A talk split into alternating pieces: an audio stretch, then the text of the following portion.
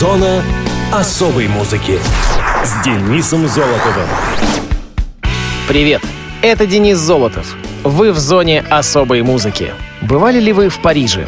Мне вот однажды довелось. А какая достопримечательность в Париже самая главная? Ясное дело, Монмартр, Елисейские поля, Триумфальная арка. Но, конечно же, главным объектом посещения туристами является известная на весь мир Эйфелева башня. Строительство башни было приурочено к научной выставке 1889 года. Конструктором выступал Гюстав Эйфель. Однако изначально он назвал свое творение просто «300-метровая башня». После завершения выставки было принято решение оставить башню в качестве достопримечательности города.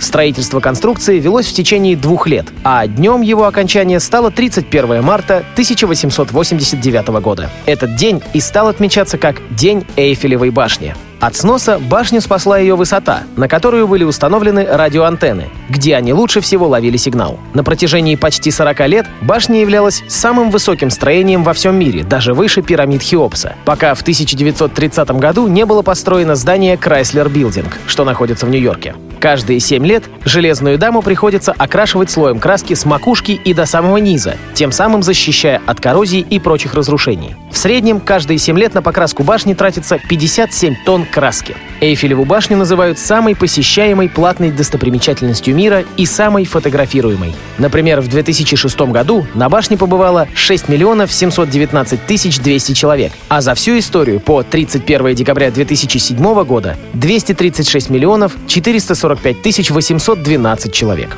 А теперь под запах круассанов и багета давайте перейдем к датам и событиям четвертой недели марта. Муз. Утрата. И первое событие, к сожалению, печальное. 26 марта 2011 года не стало известного советского и российского музыканта и композитора Александра Барыкина. Александр Александрович Барыкин, настоящая фамилия певца писалась через «и», родился в селе Березово, бывший город Березов, Ханты-Мансийского автономного округа, в семье Александра Александровича и Александра Георгиевны Барыкиных. Вскоре он переехал с родителями и братом Василием в подмосковный город Люберцы, где окончил среднюю школу номер 9 и музыкальную школу. Играл на домре. Еще будучи старшеклассником, он организовал свою первую группу «Аллегра» и выступал с ней на танцплощадках. Тогда же начал сочинять песни, причем только на собственные стихи. Став профессиональным композитором, Барыкин писал стихи для своих песен редко, но впервые сделал это еще в 1983 году. Будучи призван в армию, он служил сначала в ракетных частях под Калугой, но вскоре был переведен в ансамбль противовоздушной обороны Московского военного округа. Он окончил классическое вокальное отделение музыкального училища имени Гнесиных. Краснодарский институт культуры по специальности режиссер массовых мероприятий музыкант окончил заочно. С 1973 года Барыкин стал профессиональным музыкантом. Он выступал в ВИА «Москвичи», где заявил себя и как исполнитель своих песен, «Веселые ребята», «Самоцветы» и в сочинской группе «Жемчуг». В 1980 году совместно с гитаристом самоцветов Владимиром Кузьминым Барыкин организовал рок-группу «Карнавал». В этот период Александр Барыкин был увлечен стилями регги и «Новая волна». Но это вовсе не означало отказ от рок-н-ролла. В 1982 году между Барыкиным и Кузьминым начались разногласия, и они разошлись. «Карнавал» остался за Барыкиным, но ему пришлось набирать новый состав. В марте 1985 года Александр неожиданно для многих распустил «Карнавал», а сам присоединился к группе «Рок-ателье», собиравшейся на зарубежные гастроли с театром Ленинского комсомола. Но гастроли сорвались, и этот альянс распался. Барыкин реорганизовал «Карнавал», и вскоре группа выступала на Московском международном фестивале молодежи и студентов. После выхода пластинки «Букет» Барыкина начинают упрекать в отходе от рока, называют эстрадником. В ответ он выпускает рок-пластинку «Эй, смотри», Однако в 1991 году, выпустив свой последний лонгплей «Голубые глаза», карнавал распался. В начале 90-х у музыканта начались проблемы с голосовыми связками. После 96 -го года Барыкин пять лет не выпускал новых альбомов, но затем вылечился и возобновил активную деятельность. Заявивший в 83-м, что мысль рок-автора должна выражаться в музыке, Барыкин не только сочинял тексты песен сам, но и сотрудничал с разными поэтами-песенниками. Он также писал и песни на стихи Пушкина, Лермонтова, Мандельштама, Ахматовой, Гейны, Рэмбо и многих других.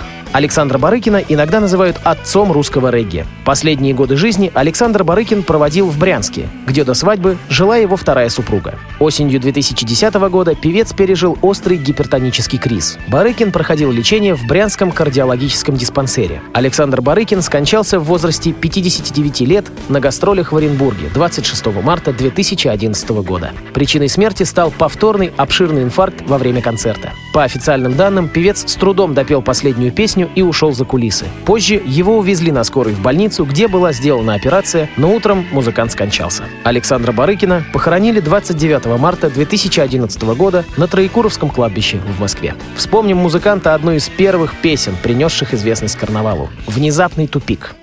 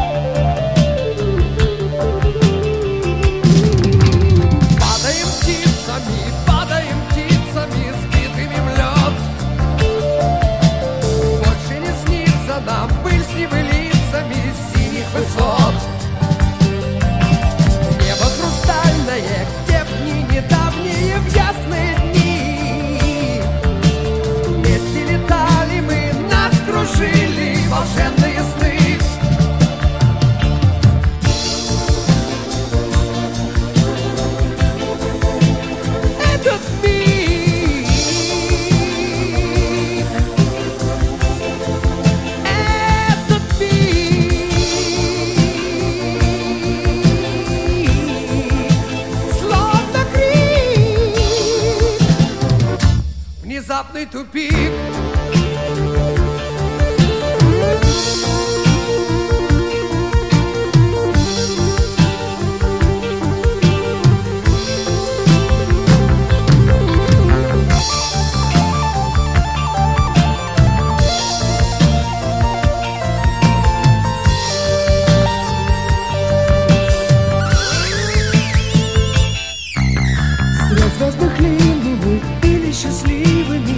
напрямик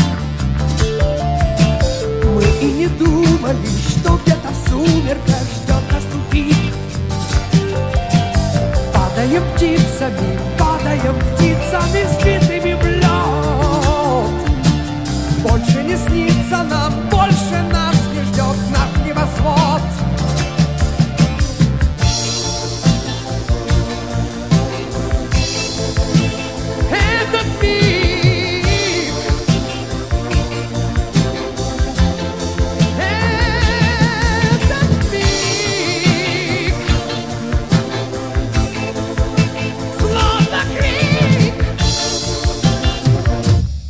Внезапный тупик.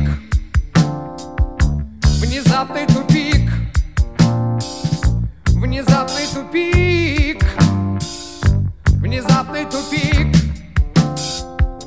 Внезапный тупик. Внезапный тупик. Внезапный тупик. Внезапный тупик. Внезапный тупик Внезапный тупик Внезапный тупик Внезапный тупик Внезапный тупик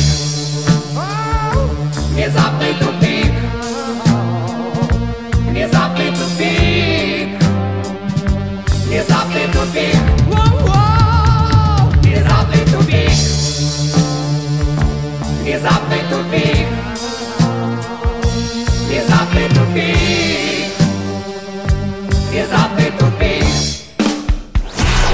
Муз-события.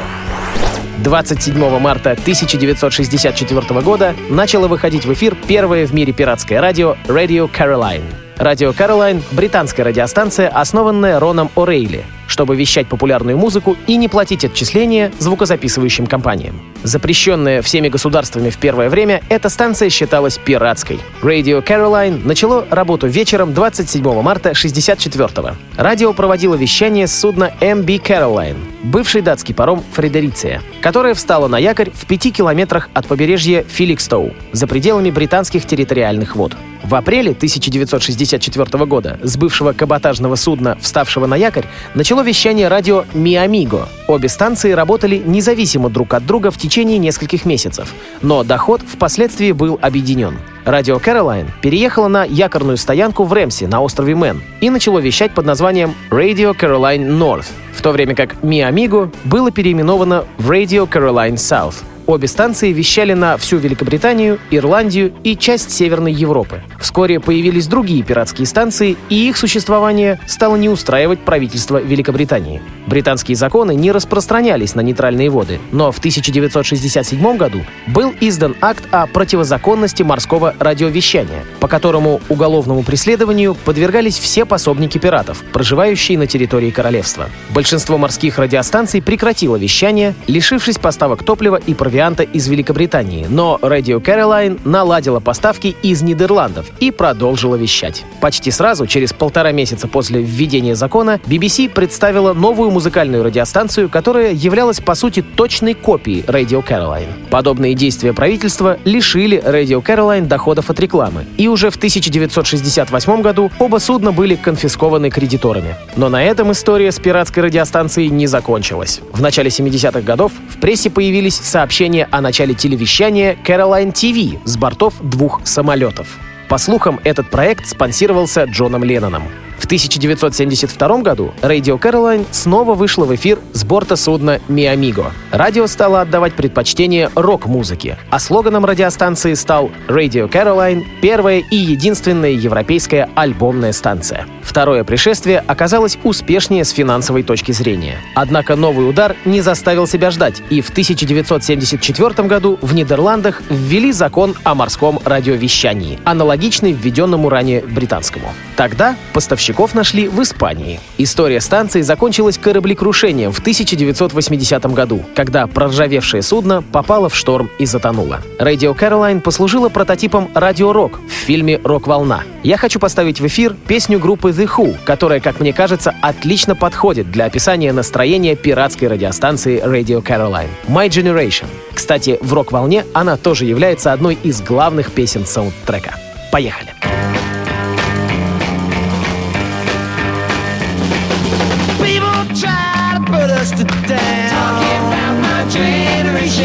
Just because we get around. Talking about my generation Things they do look awful. Talking about my generation. I generation hope I die before I get old. Talking about my My generation generation, it's my generation, baby. Why don't you all fade away? Don't try to dig what we all say. Generation I'm not trying to cause a big sensation. I'm just talking about my generation.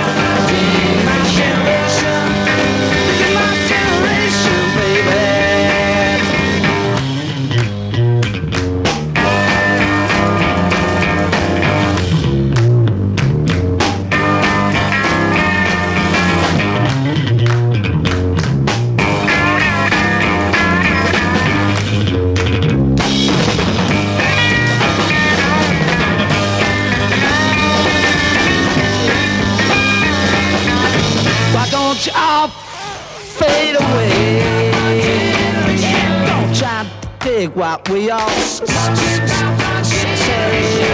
Talk big sensation Just talking about my generation. My generation This is my generation, baby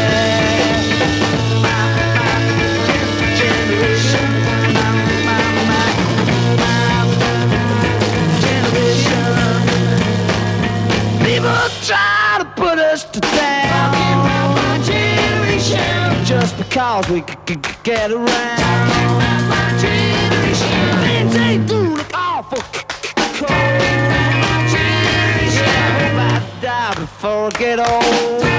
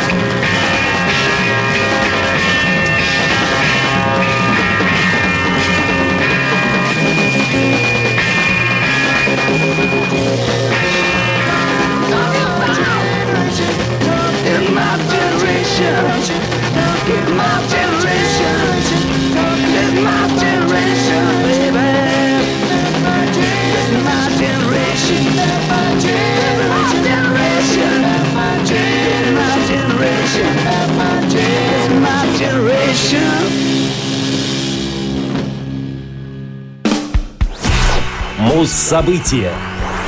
28 марта 2000 года при поддержке компании Real Records вышла пластинка группы Земфира «Прости меня, моя любовь». «Прости меня, моя любовь» — второй студийный альбом группы. Иногда альбом сокращенно зовут PMML. Именно так отмечена заглавная песня в трек-листе. Альбом стал самым продаваемым диском в России в 2000 году. По продажам он превысил отметку в полтора миллиона экземпляров. В августе 1999 года на Бетховен Стрит Studio было закончено сведение и мастеринг второго альбома. За день до начала студийных сессий Земфира сказала, что ей хотелось бы сделать акцент на том, что не стоит ждать второй «Икры» — альбом группы «Мумитроль». Ее часто сравнивали с Ильей Лагутенко. Общее звучание альбома, которое не удовлетворяло саму Земфиру, повлияло на запись третьего студийного альбома «14 недель тишины», основной задачей в работе над которым стояло доведение аранжировок до совершенных. На презентации альбома нашему радио Земфира призналась, что хотела назвать этот альбом «Эндорфины» — гормоны счастья, но решила, что это будет выглядеть слишком по-медицински. С альбома было выпущено пять радиосинглов «Искала», «Созрела», «ПММЛ», «Не отпускай» и «Хочешь», а также три видеоклипа на песни «Искала», «Хочешь» и та же самая «ПММЛ».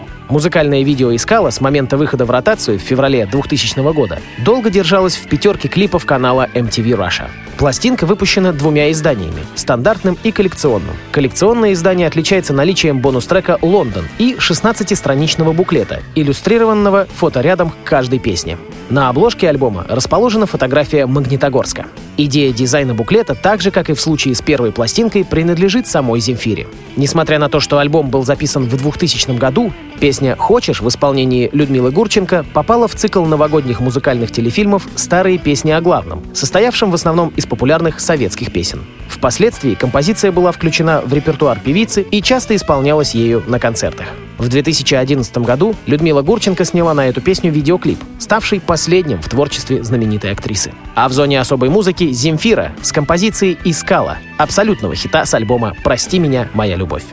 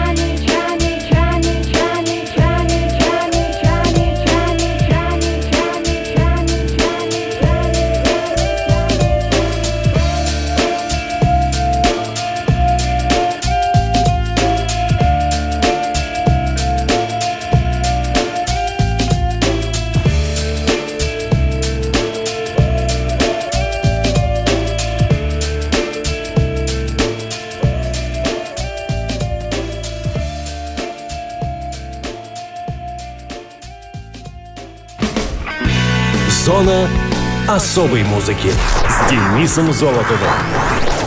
На этом все. С вами был Денис Золотов. Слушайте хорошую музыку на Радио ВОЗ и помните, наша Останкинская башня лучше всех.